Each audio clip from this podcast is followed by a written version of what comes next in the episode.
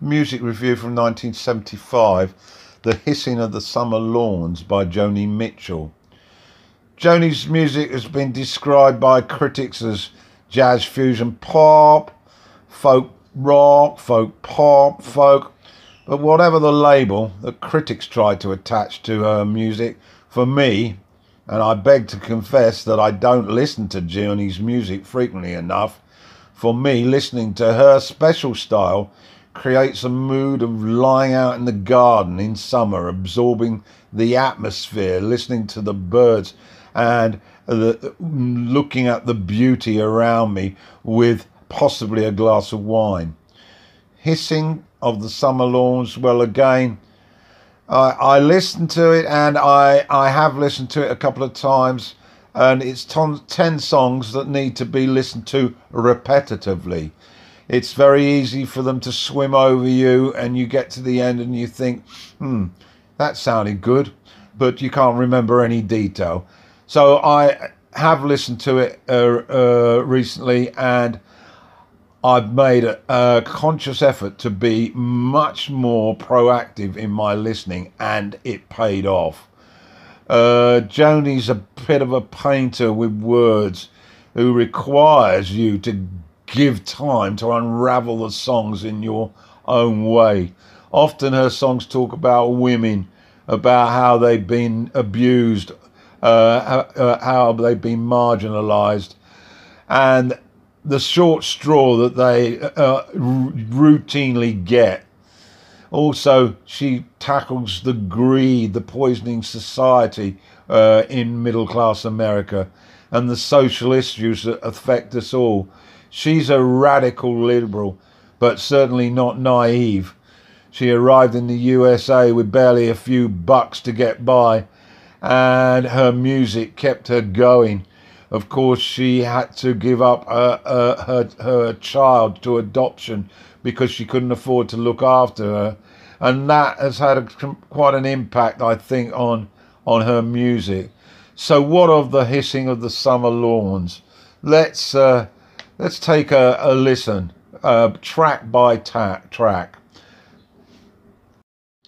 So the opener, it's called "In France They Kiss on, on They Kiss on Main Street," and what a beautiful song it is.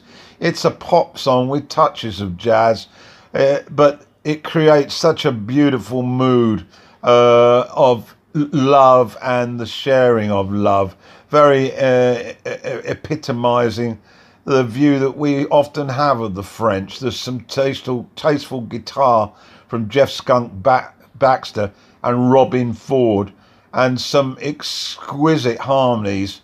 Uh, she's got David Crosby, Graham Nash, and James Taylor to help her out there. And the bass driven song echoes uh, Jaco Pastorius, uh, more about him, of course, in in future uh, albums by Mitchell. He isn't, in fact, on this particular album.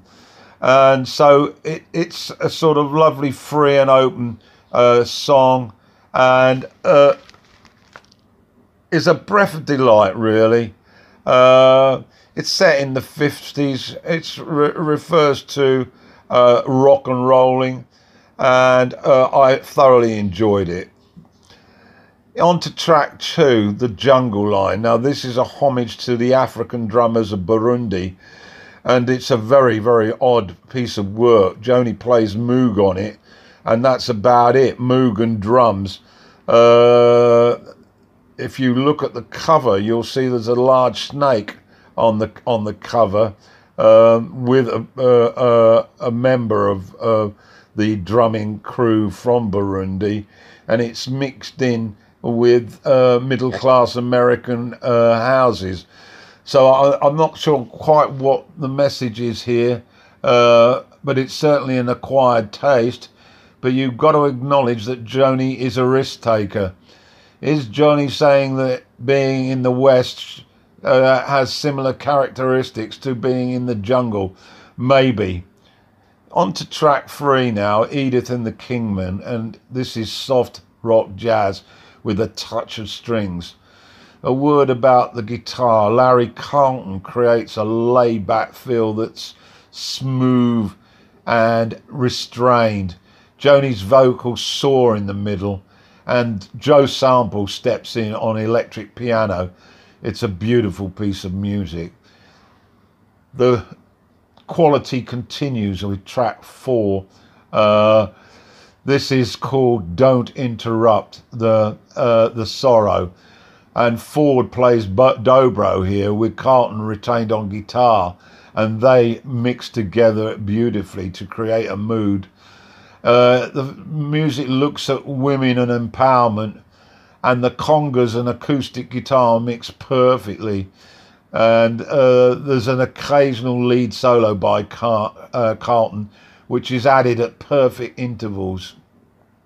On to track five, then Shades of Scarlet Conquering. A quiet piano intro by Joni, vibes are added to blending with a gentle melody, and the polished string arrangements are striking. And she's back in that garden. Well, I'm back in that garden with the sun shining for sure the lyrics refer to a Southern Belle, uh, desiring everything. There's a spacey outro which is smolderingly beautiful. To track six, the title track, uh, James Taylor is on guitar here, and there's some cool horns uh, in the mix. Trump, trumpet, sax, and flute dip in and out of the mix. It's a tale of a woman being an extra chattel and somehow being consumed by material goods and losing sight of emotional fulfillment uh, to gain uh, wealth.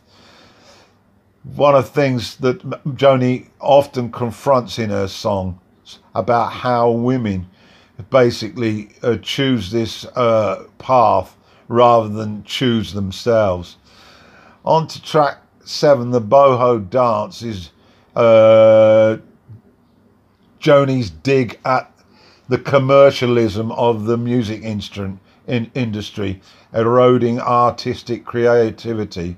There's more horns here serenading the listener. It's gentle, simplistic jazz with again Joni's voice caressing us. Great horns near the end. Uh, make sure you look at the lyric sheets for this song and all of the songs actually to maximize your enjoyment. So, on to track eight now Harry's House uh, and Centerpiece. This, uh, for me, was the standout uh, track.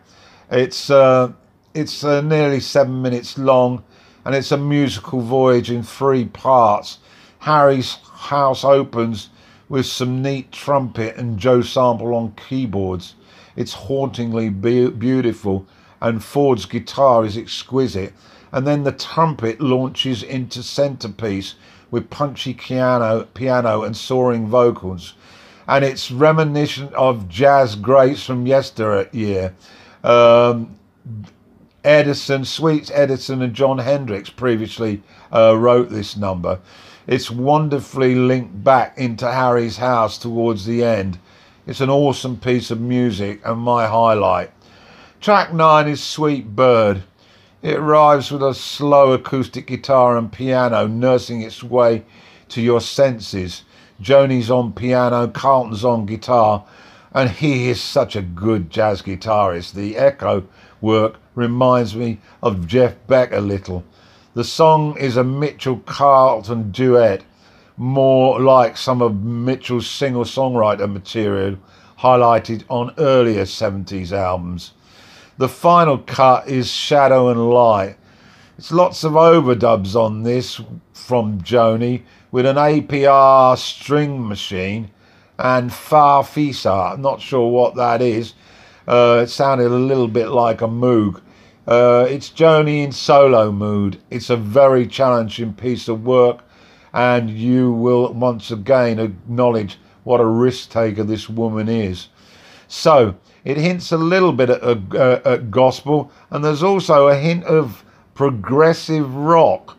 Uh, I don't know where I heard that, but anyway, in conclusion, this is uh, this album was described by Prince as the last album that he ever listened to all the way through.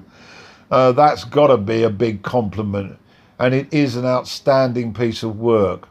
So, The Hissing of the Summer Lawns by Joni Mitchell.